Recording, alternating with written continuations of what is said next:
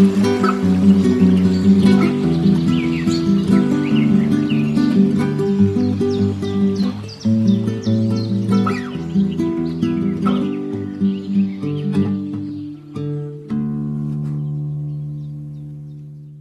Hallo, liebe Hörerinnen und Hörer einer weiteren Folge der Interviews for Future, dem Podcast der Leipziger Scientists for Future. Wer uns kennt und hört, weiß, dass wir uns sehr weit in der Weltgeschichte bewegen, dass wir bis nach Australien, in die USA und so weiter ähm, unsere Interviews uns herziehen oder unsere Interviewpartnerinnen und Partner. Ähm, jetzt geht's mal wieder zurück nach Leipzig. Allerdings ist es kein reines Regionalthema und zwar das ähm, Hochwindrad eines gewissen Horst Bendix. Den habe ich jetzt hier nicht sitzen, sondern Martin Chomet. Erstmal zu Ihnen. Ähm, jetzt habe ich das kurz angekündigt, um was es geht. Und Sie sind ja gar nicht Herr Bendix, sondern Herr Chomet. Äh, können Sie uns kurz erklären, was ist Ihre Rolle in, in dem ganzen Prozess? Oh ja, ich fange mal ganz, ganz vorne an. Irgendwie, ich sag mal, vor rund drei Jahren äh, hat Professor Bendix bei der Bundesagentur für Sprunginnovationen ein Papier eingereicht, wo es darum geht, man müsste ja endlich mal was aus dem Höhenwind machen.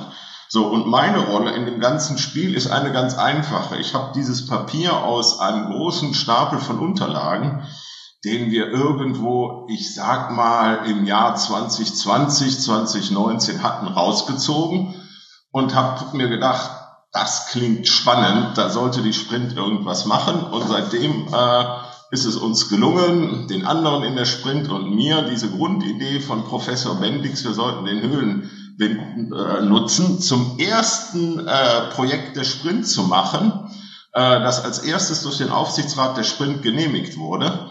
Das erste Projekt sozusagen der Sprint, was, der, was die Bundesrepublik Deutschland finanziert hat. Und jetzt auch das erste Projekt der Sprint, wo man tatsächlich demnächst sogar was besichtigen kann. So, und meine Rolle in dem Spiel war, das alles anzustoßen und voranzutreiben und möglichst viel aus der Idee von Professor Bendix zu machen. Und mal ganz kurz, die Sprint, wenn Sie das noch ja, Sprint erkläre ich immer wieder gerne. Also Sprint ist die Bundesagentur für Sprunginnovation. Jetzt weiß kein Mensch auf der Welt wirklich, was eine Sprunginnovation ist. Wir wissen es natürlich auch nicht besser als alle anderen. Wir probieren es nur aus. Und die Bundesrepublik Deutschland hat irgendwann mal eine Agentur gegründet in Form einer Gesellschaft, in dem Fall einer GmbH, die dem Bund gehört und die alle spannenden Ideen, die irgendwie an sie herangetragen werden, darauf, darauf prüft, ob da irgendwas draus werden kann, was uns wirtschaftlich, sozial, Volkswirtschaft, ökologisch in einem großen Satz voranbringt. Und das macht die Schritt. Und das ist jetzt nicht nur auf Technik reduziert, das können auch soziale Projekte, sonst was sein. Also nur mal. Das kann im Prinzip alles sein. Da, was wir nicht können, sind Projekte, ich sag mal, von der Form, die wir relativ reichlich bekommen, ist, man müsste doch mal und alle Leute dazu anweisen, ich sag mal, von morgen ab ihre Heizung drei Grad kälter zu drehen. Das können wir natürlich auch nicht. Wir sind keine, keine Diktatur, die dazu führt, dass alles von selber besser wird. Aber im Prinzip kümmern wir uns um alles, was an der Stelle irgendwie ein Potenzial hat. Jeder kann bei uns eine einreichen. Äh, sprint.org slash projects.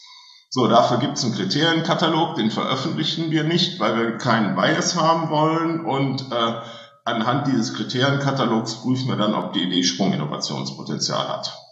Und eine dieser Ideen war das Höhenwindrad von Horst Bendix, und das ist jetzt so weit, dass wir am 4.5. die Einweihung des äh, weltgrößten Messmasts für den Höhenwindrad feiern in Chipkau.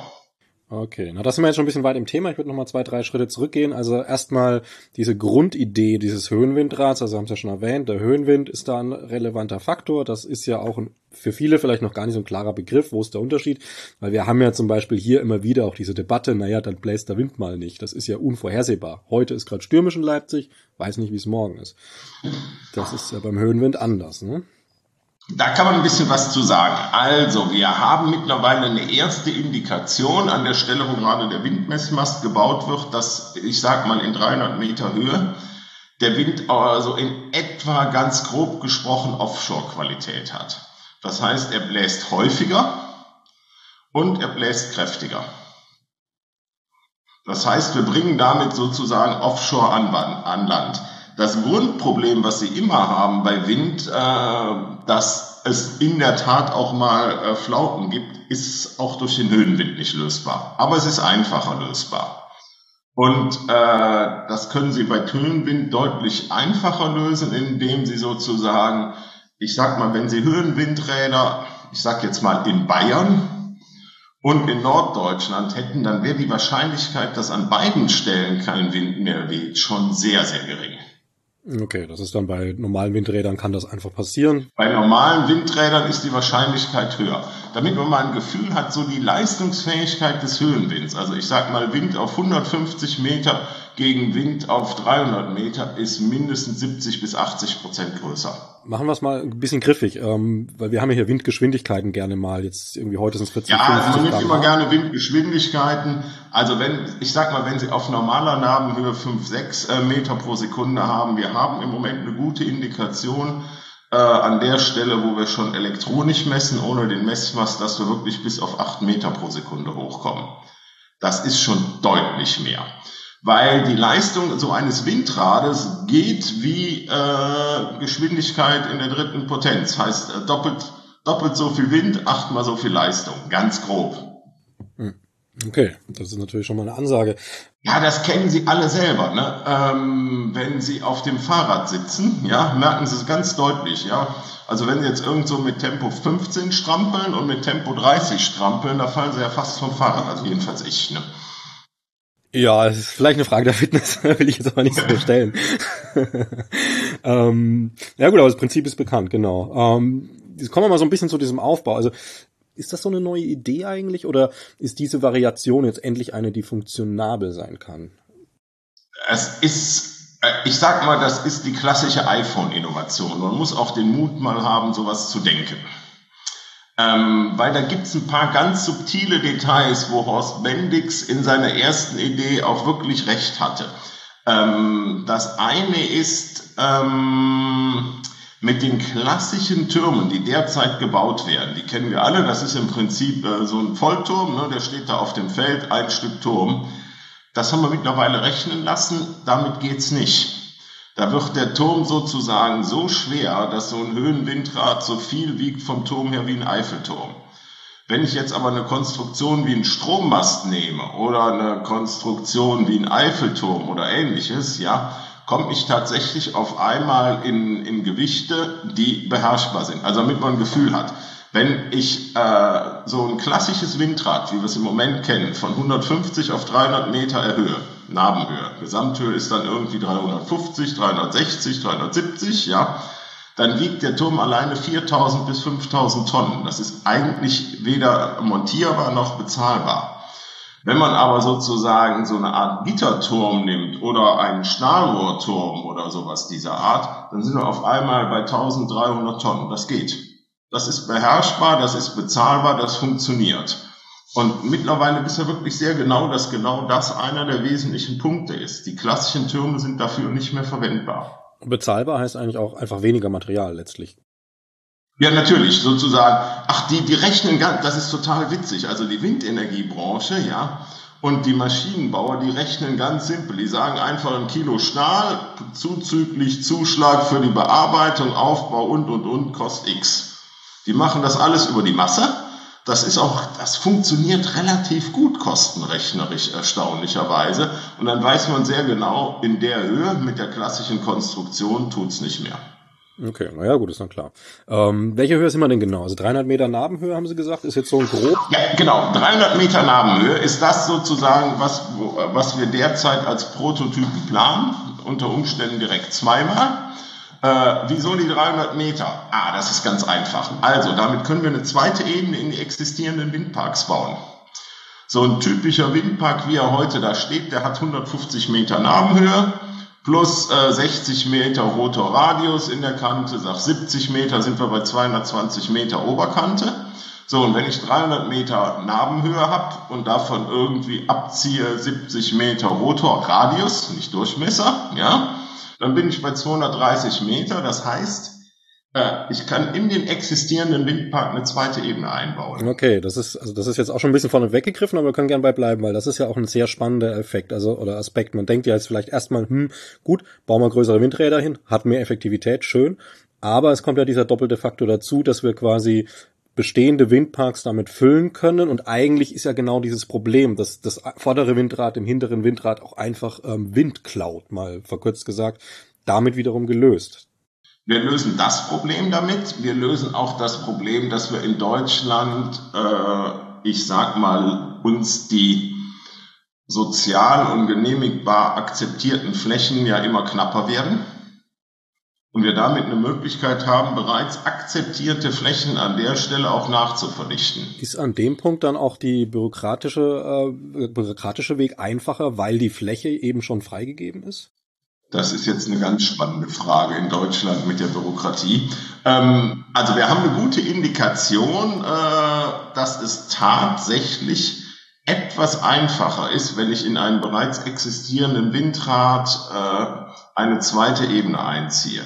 Wir haben im Moment ganz gute Chancen in einem existierenden Windpark, der so, ich sag mal, Richtung Ostwestfalen-Lippe liegt. Das ist so ein etwas etwas weniger bewohnter Teil von Nordrhein-Westfalen äh, durchaus der, ein Windrad zu bauen in einer zweiten Ebene. Und da hat sich das tatsächlich als deutlich einfacher erwiesen, wenn es in einem existierenden Windpark steht. Also jetzt auch von der wirklich bürokratischen Seite, Genehmigung. Auch, auch von der, von der Genehmigungsseite her, definitiv. Es gibt nämlich eine ganze Reihe von Sachen, die Sie dann schon vorliegen haben. Je nachdem, wie der existierende Windpark aussieht, haben Sie äh, im Regelfall ja schon einmal, ich sag mal, den Emissionsschutz hinter sich. Sie haben einmal den Naturschutz hinter sich. So, und Sie haben auch, äh, ich sag mal, das ist keine Genehmigungssache, aber schon irgendwo eine Bürokratiesache, auch den Netzanschluss hinter sich. Der vielleicht ausgebaut werden muss. Der vielleicht ausgebaut werden muss. So, und Sie haben natürlich irgendwann auch schon mal alle Feldwege und ähnliches gebaut dass sie da drankommen. Das heißt, das spart eine ganze Menge an Bürokratie.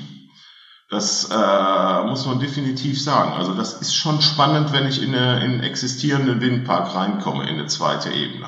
Und halt eben auch genau das Ding, was wir ja gesagt haben, dass es gibt ja genug, die sich dagegen wehren, jetzt noch ein Windrad, welcher Größe auch immer, sage ich mal, noch näher an meinem Dorf dran oder wie auch immer sowas, gibt's ja ganz viel und ne, ähnlich wie mit Naturschutz und dann einfach sagen, hey, Moment mal, hier stehen die schon, das kommt nicht näher ans Dorf ran, es kommt nicht näher an die Stadt ran. Ähm, es, da ändert sich quasi nichts von der Seite. Also da sehen sie da auch Möglichkeiten, jetzt nicht nur von der Genehmigung, sondern auch von der Akzeptanz, dass, dass Leute sagen, naja gut. Ja, also sagen wir so, wir haben derzeit auch eine wissenschaftliche Untersuchung zur Akzeptanz angestoßen. Und äh, das scheint so zu sein, als ob das auch etwas weniger störend wirkt in der Höhe. Weil sie durch den unteren Teil, durch konstruktionsbedingt ziemlich gut durchgucken können. Und es gibt einen Teil, der eigentlich ganz spannend ist. Wir haben eine gute Indikation, dass in der Höhe zumindest keine weiteren Beeinträchtigungen für Fledermäuse und Vögel auftreten. Weil im Regelfall fliegen die nicht so hoch. Ich meine, es gibt immer mal eine Ausnahme. Es ist auch schon mal ein Tier am Windrad zerschollen, aber das sind dann halt eben die Einzelfälle letztlich. Vor allem in der Höhe. 230 Meter fängt's an, ne, mit, mit, mit dem Rotorblatt, mehr oder weniger. Äh, wir liegen in der Unterkante, also wir liegen in der Unterkante so bei 230, genau. Und da fliegt kaum noch ein Rotmilan und im Regelfall auch keine Fledermaus. Okay, und äh, jetzt von Schattenwurf ist natürlich immer mal da, aber ist da irgendwie. Das, das ist, da, da ändert sich nichts. So, was sich ein bisschen ändert, ist natürlich der Schall, weil dadurch, dass wir höher sind mit der Schallquelle, also Schallintensität nimmt quadratisch mit dem Abstand ab. Und äh, dadurch, dass sozusagen die Schallquelle höher ist, habe ich a priori einen höheren Abstand zum Erdboden. Logisch. Also das ist dann auch ein Einfluss natürlich für Leute, die das als Argument nehmen, aber tatsächlich ja auch für, für Ökologie, die natürlich auch teilweise sehr schallempfindlich ist. So, und der andere ökologische Effekt ist natürlich folgender. Ähm, wir sind in der Höhe, ist man nicht mehr unbedingt daran gebunden, einen Standort zu haben, der, der windmäßig optimal ist. Weil wir hoffen, das mit unserem Windmessmast auch im Laufe der nächsten Jahre nachweisen zu können. Wir sind aber ziemlich überzeugt, dass in der Höhe eigentlich an jedem Standort ein relativ ordentlicher Wind zu finden ist. Das hat auch einen guten physikalischen Grund, weil die, äh, die Erdoberfläche und was da drauf steht, äh, übt eine Reibungskraft auf den Wind auf, aus. Und je höher sie kommen, umso geringer wird die. Das heißt, umso geringer werden da oben sozusagen die Unterschiede in der Windstärke. Und dann kann man natürlich auch windmäßig, auch wenn es keine zweite Ebene ist, Flächen erschließen, die sowieso ökologisch belastet sind. Ja, die bisher vielleicht nicht genügend Wind haben, aber die von den Abständen her und von ähnlichem her an der Stelle eigentlich äh, dafür gut geeignet wären. Klassiker sind natürlich die, die jetzigen und die ehemaligen Tagebaugebiete, sowohl in Westdeutschland als auch in Ostdeutschland. Wenn man das mal zusammenzählt, ist das dann auch durchaus eine Möglichkeit zu sagen für, also ich bin jetzt hier im Osten, kennt man das hier, ähm, gibt ja ganz viele Kleinstädte und so weiter mit viel brachliegenden alten Industrieruinen und so weiter und so fort, dass man eine kleine Stadt hat und sagt, okay, hier stellen wir zwei Teile drauf, der Boden ist eh belastet ähm, und damit ist die Stadt versorgt, teilweise oder zu größeren Teilen, weil wir einfach eine größere ähm, Effektivität haben. Das wäre prinzipiell denkbar. Im Moment haben wir äh, dafür noch nicht die Regulatorik, aber spannend wäre das. Spannend wäre das in der Tat, dann komme ich in eine noch dezentralere und am Ende des Tages relativ aufs Gesamte gesehen ziemlich stabile Stromversorgung.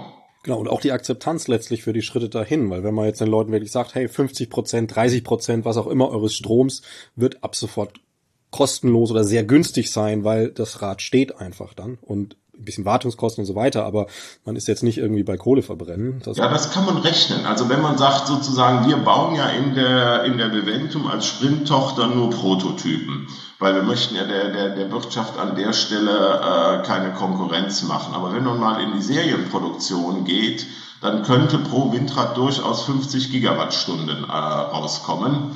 Ähm, das sind äh, 50 Millionen Kilowattstunden das ist schon eine ganze, ganze Sache, äh, jede Menge Kram. Also wenn man sagt, ein Haushalt hat so 5000 Kilowattstunden, ja, dann sind das schon etliche tausend Haushalte, die so ein Windrad versorgen kann.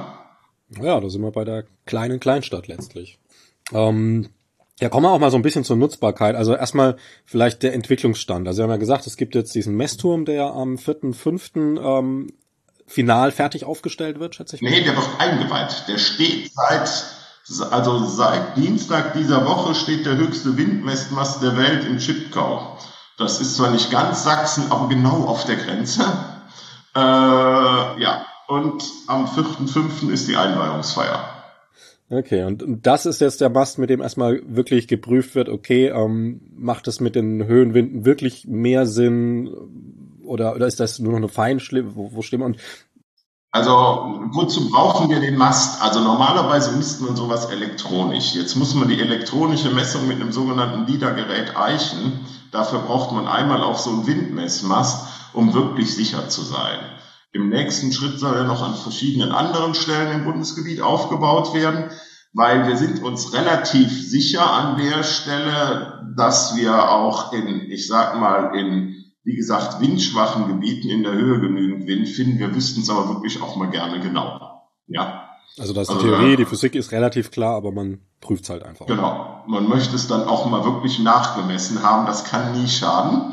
Äh, so. Der nächste Schritt ist, äh, wir haben zwei Prototypen derzeit, äh, ich sag mal faktisch im Bau. Für beide ist schon der Bauantrag eingereicht. Ähm, beziehungsweise es könnten sogar mehrere Bauanträge sein, weil man ja nie weiß sozusagen, wo man eine Genehmigung kriegt. Und äh, diese beiden Prototypen, die, da hoffen wir, dass wir im Laufe dieses Jahres äh, vielleicht sogar eine Baugenehmigung bekommen. Wenn wir die dann haben, geht es relativ zügig. Das muss man definitiv sagen. Also wenn wir dieses Jahr eine Baugenehmigung bekommen für irgendeinen der Prototypen, wir wollen mal nicht zu optimistisch sein, dann wird im Laufe des nächsten Jahres in der Tat ein Prototyp entstehen. entstehen. Das wäre dann so ziemlich das höchste Windrad der Erde. Also es wäre das höchste Windrad der Erde. Also das heißt, der, der Prototyp ist quasi auch schon in der Theorie auf dem Reißbrett durchgeplant. Der ist durchgeplant, der ist durchgerechnet, ja. Das ist alles schon da. Äh, die Suche nach geeigneten Herstellern läuft, also nicht unbedingt für die Turbine, sondern für den Turm. Äh, aber wie gesagt, die, die nächste entscheidende Hürde ist immer erstmal, das, äh, das lesen wir jeden Tag in der Zeitung bei Windenergie, ich brauche erstmal die Genehmigung, danach kann es schnell gehen. Mhm. Ja, klar. Aber da das ja ein Bundesprojekt ist jetzt auch und ein Testprojekt, hier geht es ja jetzt nicht darum, jetzt den nächsten Dörfchen ein Rad vor die Nase zu setzen, so wo sich ja gerne mal die Geister scheiden, sondern ist das dann eine Möglichkeit, dass das auch ein bisschen beschleunigt wird, weil viel Zeit haben wir halt. Ich meine, es ist immer gut, es ist auch in zehn Jahren noch gut, aber ähm, was ist in zehn Jahren noch also, zu retten? Das ist die Hoffnung, die wir haben und die scheint sich auch zu bewahrheiten. Die Akzeptanz, ich sag mal, für ein erstmal für ein Forschungsprojekt, für den Nachweis, dass das geht, ja, ist schon etwas höher. Also alle, alle, die an dem Thema beteiligt sind, und da sind eine ganze Reihe von Leuten beteiligt, auch aus Sachsen und, und auch aus Leipzig, alle arbeiten da sehr kooperativ mit. Und also mit nächstes Jahr 2024 wäre dann soweit. Also 24 würden wir schon gerne mindestens eine Grundsteinlegung haben, vielleicht sogar auch eins fertigstellen. Und das ist jetzt alles übers Bundesgebiet verteilt oder ist das dann auch im internationalen Bereich? Nee, nee, äh, im Moment reden wir nur von Deutschland. Ist mit Sicherheit auch, glaube ich, äh, einer der schwierigsten Standorte. Wenn es in Deutschland geht, geht es wahrscheinlich international auf jeden Fall auch. Genau, gibt es wenige, die uns da voraus sind, was bürokratische Hürden angeht. ja, das würde jetzt den Rahmen sprengen. genau, da muss man jetzt nicht mehr drauf eingehen. Ähm, was ja auch so ein Punkt ist in der Energiewende, der ja auch wirklich ein kritischer Punkt ist, ähm, das ist Häuser, Wohnungen ist das eine, mit Energie zu versorgen. Da hat man irgendwie einen Fernseher an, da hat man eine Lampe an oder drei Lampen, da hat man meinetwegen eine Wärmepumpe und so weiter. Aber das ist ja alles sehr überschaubar. Das macht ja nur in der Masse groß. Ähm, jetzt gibt es natürlich auch Industriestandorte, die momentan einfach sagen, okay, mit, mit erneuerbaren Energien kommen wir aus verschiedenen Gründen nicht zur Rande, haben da ein paar Windrädchen stehen, ähm, RWE auch am Tagebau, damit betreiben sie dann ihre Maschinen und so weiter. Aber letztlich ist es halt, ne, also wenn man jetzt zum Beispiel beim ähm, bei der Stahlherstellung sind, ist es natürlich, sind Energiemengen natürlich anders, anders gebraucht als momentan geliefert. Ist das auch eine Option, vielleicht jetzt nicht in der ersten Generation, aber auch die klassischen Windräder haben sich ja Generation für Generation wirklich sprunghaft entwickelt von der Effektivität, dass man wirklich sagt, man macht einen komprimierten Windpark, kleine Räder, Höhenwindräder und kann damit wirklich auch Industrieanlagen betreiben? Also das ist sogar schon gerechnet. Ähm, also wenn ich äh ich sag mal, normalen Windpark habe, plus den Höhenwind on top und ich sag mal sozusagen am Fuß äh, Photovoltaik, die man heutzutage auch so ausprägen kann, dass man darunter auch noch Ackerbau betreiben kann. Dann komme ich tatsächlich in eine Energieproduktion, die relativ stetig ist. Ja, und es kommen auch schon substanzielle Mengen rum. Ich brauche natürlich wie immer bei regenerativen Energien, ich brauche Fläche, das ist klar, ohne die geht es nicht, aber ich kriege eine gewisse Stetigkeit da rein. Insbesondere in der Kombination Höhenwind, normaler Wind und PV passiert Folgendes. Die Photovoltaik liefert typischerweise im Sommer in etwa das Fünffache des Winters. So, und äh, der Wind liefert so im, Wind, im Winter in etwa das zwei- bis dreifache des Sommers. Das heißt, die sind antizyklisch. Und gleicht sich nicht ganz aus, aber ich komme dann ziemlich nah an, an die optimale Mischung, die irgendwo zwischen zwei bis dreimal so viel Wind im Verhältnis zu Photovoltaik ist. Und damit kann man schon einiges machen. Äh, was sich eigentlich besonders anbietet, ist eigentlich mein Industriestandort. Wenn ich es schaffe, zusätzlich auf einen Industriestandort Genehmigungstechnik noch Höhenwind draufzukriegen, weil der stört am Ende des Tages unten auf der Fläche eigentlich nicht, ja, den kriege ich immer irgendwo unter, ja. Also ich habe den Abnehmer vor Ort, ich habe einen minimalen Leistungs, äh, Leitungsaufwand, ja, macht eigentlich immer einen Sinn also ich kriege immer wo unter, heißt ja jetzt einfach die, die Installation. Ist es ein Dreibein oder vier, Vierbein, ne? Äh, geht beides. Also sowohl das Dreibein als auch das Vierbein. So und eigentlich brauchen wir äh, im Gegensatz zum normalen Windrad nur Fundamente an jedem Bein. Das heißt, ich muss nicht unten die komplette Fläche äh, blockieren, was auch ganz gut ist. Wir reden schon von einem Footprint von 40 mal 40. Für die Handballer unter uns, das sind so anderthalb Handballfelder sozusagen für, für genau, wenn es nicht gerade Kreisliga ist und kleine Halle. Äh, und aber diesen Footprint, den braucht man nicht komplett an der Stelle für das Windrad, sondern braucht eigentlich nur die Ecken. Und das ist dann, also es spargelt quasi sehr tief rein, aber es ist genau. keine Fläche. Und das heißt, also das war nämlich die Frage, wo ich hinstehen wollte, dass es man, dass man, weil manchmal steht man ja trotzdem da und sagt, okay, ich habe zwar diese vier Säulen nur, aber ich krieg sie irgendwie nicht in meine bestehende Infrastruktur reingepasst. Da gäbe es Flexibilitäten. Ja, okay, also man kann ein Dreibein bauen, man kann ein Vierbein bauen, man könnte auch ein Fünf- oder ein Sechsbein bauen. Okay. Das ist kein Thema. Es muss nur halbwegs symmetrisch sein. Das wäre schon ganz gut, weil sonst, äh, ja, dann kommen wir in die ganz tiefe Welt der Physik und der Eigenschwingungen rein. Die sind dann nur noch schwer zu beherrschen. Aber okay, das, das ist dann jetzt was für die Leute, die Differentialgleichungen mögen. Genau, das kommt dann vielleicht im Jahr 2050 ähm, oder 90 mal an sehr abstrakt gebautes Windrad. Ist jetzt nicht. ja, ja, genau. Aber im Moment muss man definitiv sagen, in der jetzigen Regulatorik der Bundesrepublik Deutschland ist es faktisch so, am Ende des Tages kommen nur in Frage jetzige Windparkflächen, vielleicht die zukünftigen äh, ehemaligen Braunkohlereviere, die jetzigen ehemaligen Braunkohlereviere.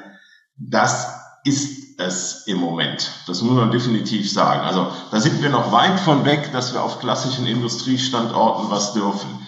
Das ist mit Sicherheit in anderen Teilen der Welt ganz anders. Wir, deshalb verfolgen wir auch zwei Prototypen. Der eine ist bewusst so gemacht, dass er tatsächlich, ich sag mal, aussieht in etwa wie ein Strommast in etwas größerer Form und wirklich weltweit und auch bei uns vor Ort letztlich in weiten Teilen vom Metallbaubetrieb vor Ort gefertigt werden kann.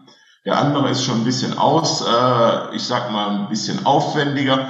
Der sieht so ein bisschen aus wie ein Offshore-Windrad. Die stehen ja auch auf so Beinchen ne? und oben ein Turm drauf. Ähm, da braucht es dann vielleicht schon ein bisschen mehr Fertigungs-Know-how. Aber man muss, äh, aber Ziel ist tatsächlich was zu haben, was eigentlich überall zumindest in Europa einsetzbar ist. Idealerweise weltweit.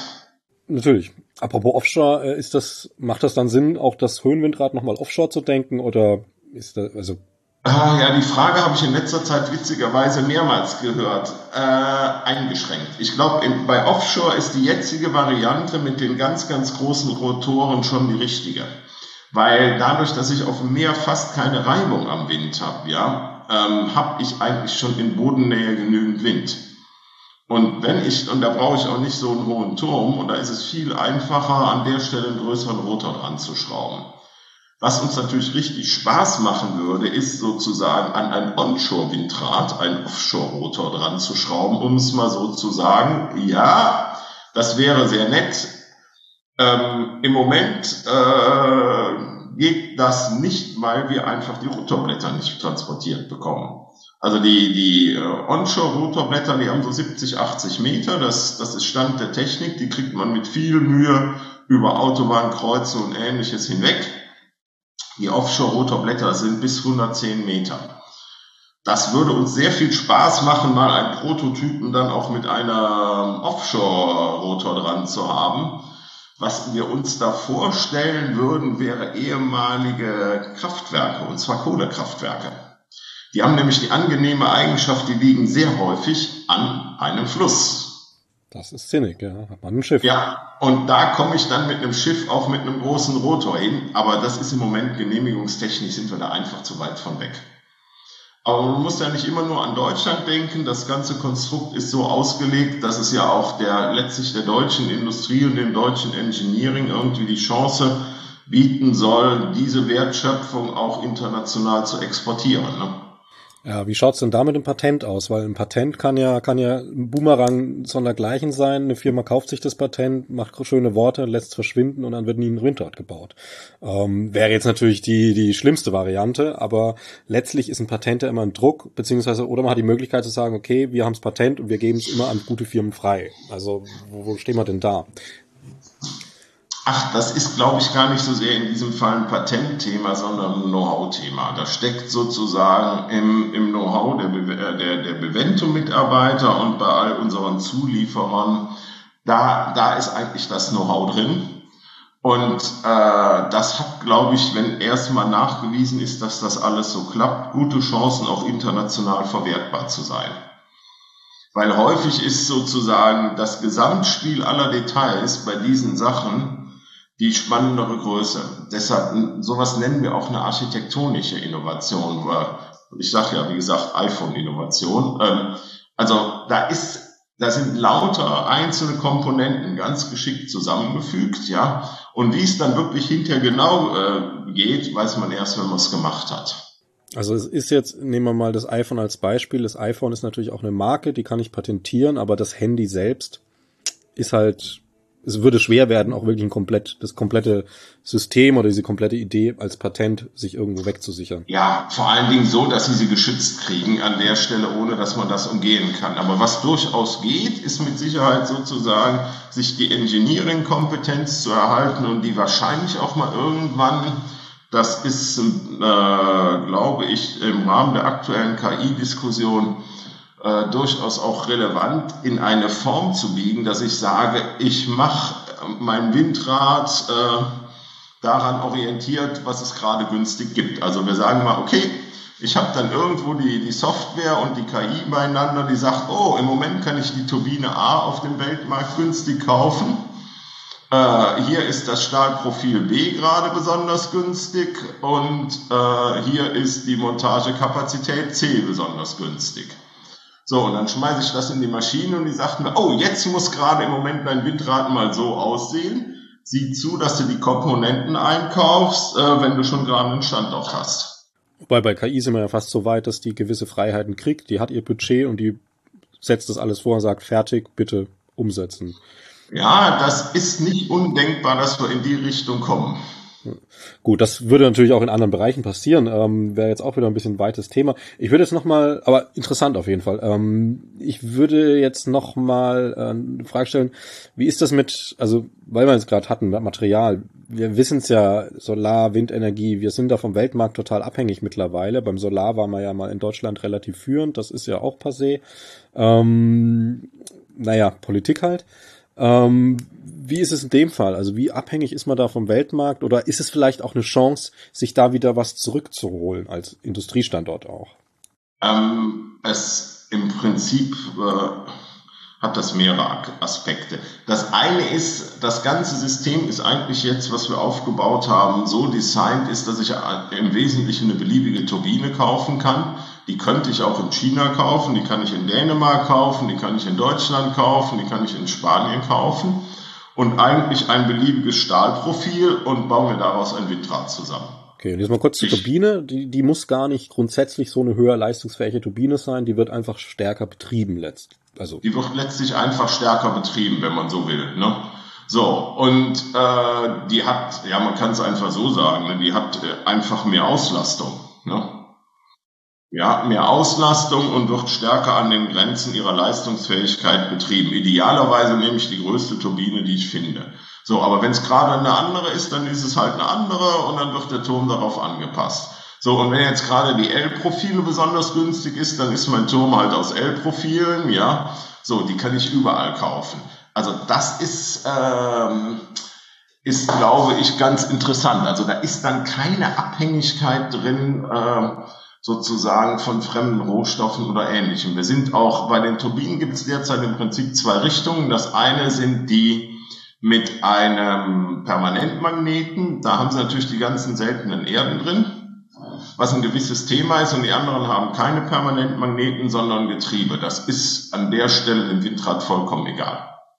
Kann beides. Also da wäre man nicht in der Abhängigkeit. Auf der anderen Seite bietet sich natürlich schon die Chance, und da haben wir erste Signale aus dem Markt, dass das auch erkannt wird, ähm, dass die europäischen Hersteller sagen, okay, damit können wir natürlich unsere Turbinenlinien, die wir haben, einfach auf eine andere Höhe bringen.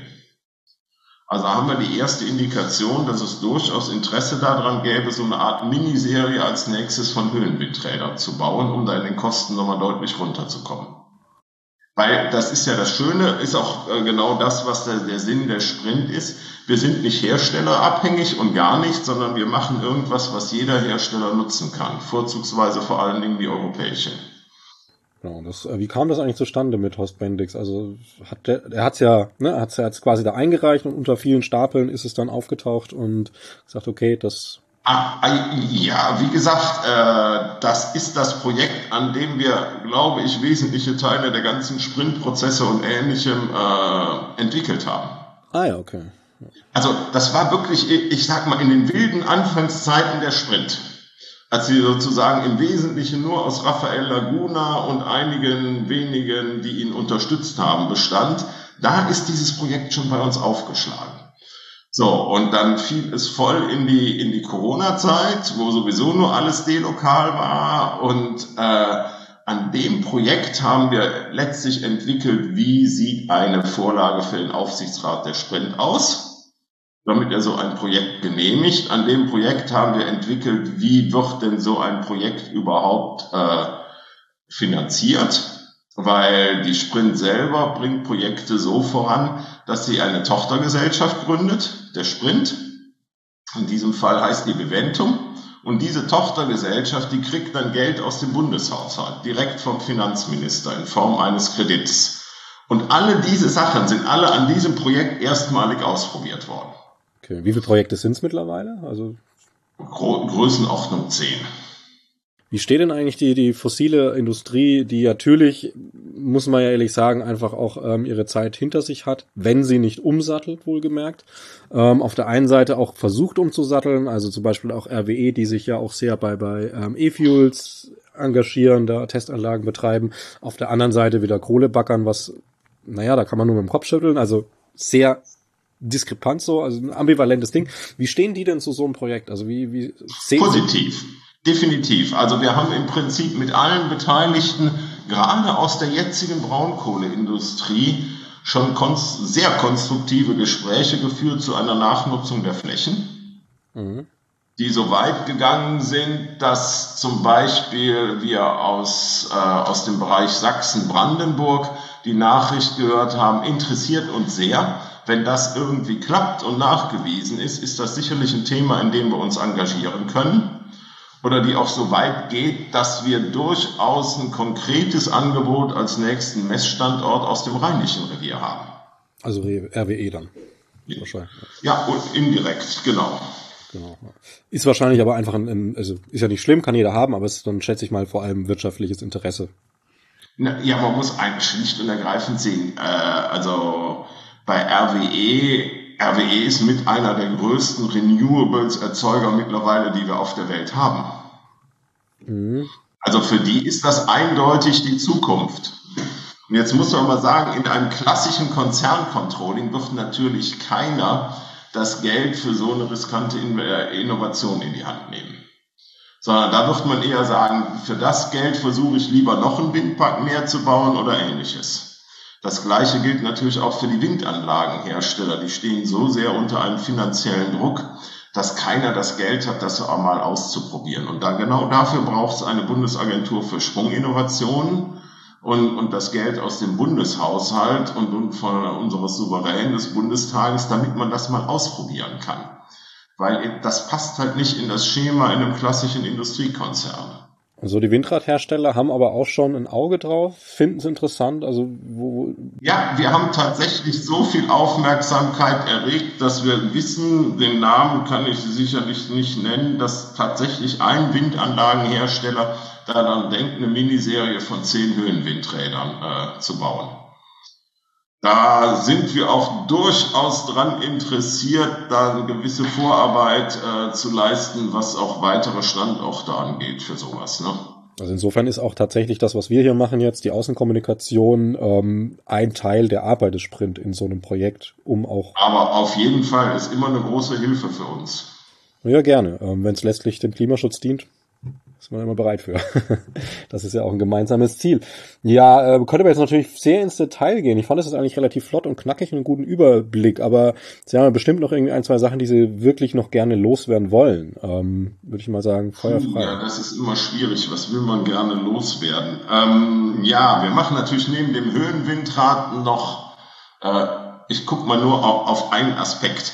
Wir kümmern uns auch darum, ob wir nicht endlich mal ein bezahlbares Windrad, ich sag mal, in der Größenordnung bis maximal 50 Metern hinkriegen. Mit Fokus auf bezahlbar. Zumindestens ein Konzept, was es in größeren Mengen bezahlbar macht. Weshalb?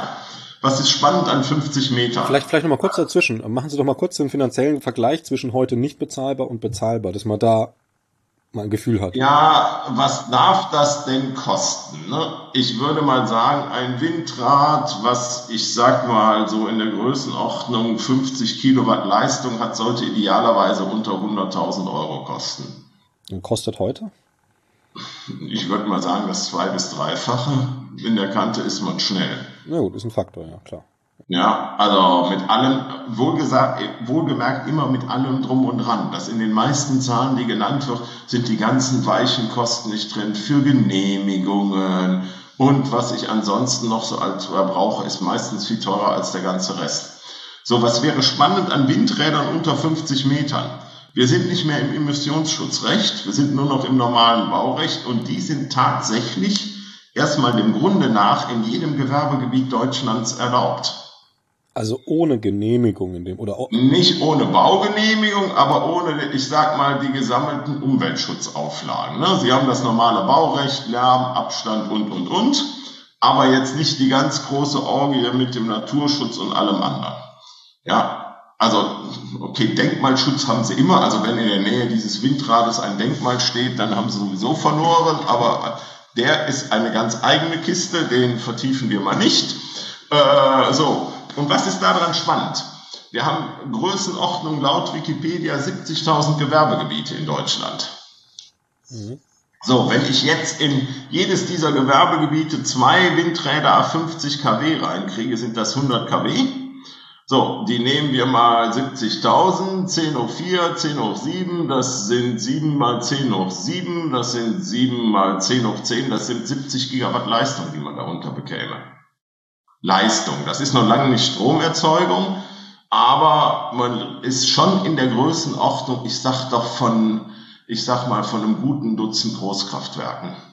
Ja, es ist eine Relevanz. Natürlich ist jetzt. Es ist relevant und ich, und das Schöne ist, was ich damit bekäme, ist eine ziemlich, ich sag mal, widerstandsfähige Stromversorgung. Dadurch, dass es ganz stark in der Fläche verteilt ist, ja, habe ich immer, egal was jetzt gerade im Netz los ist, im Regelfall immer ein bisschen Strom vor Ort. Okay, ja, bleiben wir mal kurz dabei. Ist eine interessante Richtung, jetzt nicht in die Größe, sondern tatsächlich kleiner zu denken mit diesen Vorteilen. Wo ist denn da, also jetzt mal rechtlich außen vor, Baurecht und so weiter, klar, aber wo ist denn da jetzt technisch die Schwierigkeit? Also die technische Schwierigkeit ist darin, dass derzeit Windräder Individualkonstruktionen sind. So. Also jeder Hersteller ist davon überzeugt, dass sein Windrad das Beste ist. Und damit kommen sie natürlich nicht in die Stückzahl rein, damit es wirklich günstig ist. Ja gut, aber da könnte man auch genau den gleichen Gedanken setzen, weil wenn ich jetzt sage, okay, ich mache ich mach dieses drei oder vierbein aus einer aus einer losen Stahlkonstruktion in groß, weil ich weniger Material brauche und irgendeine Turbine draufsetzen kann, kann ich das ja auch in klein denken. Also das ist genau das, womit wir uns gerade beschäftigen. Die Frage ist einfach, wo sind die Komponenten, die es in großen Stückzahlen gibt, die es erlauben, sowas für deutlich weniger Geld herzustellen und die es dann natürlich auch den jetzigen Herstellern von Windanlagen in der Größenordnung erlauben, das auf ihr Konzept drauf zu tun. Die wollen wir nicht kaputt machen, die wollen wir ja fördern dadurch. Ne? Also da wären wir auch wieder an dem Punkt zu sagen, man müsste wirklich ein anschauliches Test Projekt machen, damit die ganzen Firmen merken, oh interessant, ich kann hier 100 Turbinen abgreifen, gleiche Bauart, habe gerade Stahl günstig, ich baue jetzt 100 Stück und verkaufe die, weil... Das wäre genau das Ziel, ja. Da sind wir noch ein Stückchen von weg, aber wir sind so guten Mutes, dass da was passieren könnte. Okay, naja, also mal schauen, ob sich einer von unseren Hörerinnen und Hörern meldet und sagt, wir haben eine große Firma und wollen da investieren. Wäre natürlich nicht schlecht. Ähm, dann würde ich vielleicht mal vorschlagen, dass wir uns da in zwei, drei Jährchen nochmal unterhalten und schauen, wo die Sache steht. Ja, ja, auf jeden Fall. Da sind wir wahrscheinlich ein gutes Ende weiter. Das ist zu hoffen. Ja, Herr Schomé, dann danke ich herzlich fürs Gespräch. Ich danke auch und äh, genau, äh, sicherlich auch im Namen von Professor Bendix, der äh, sich auch freut, dass es da weitergeht.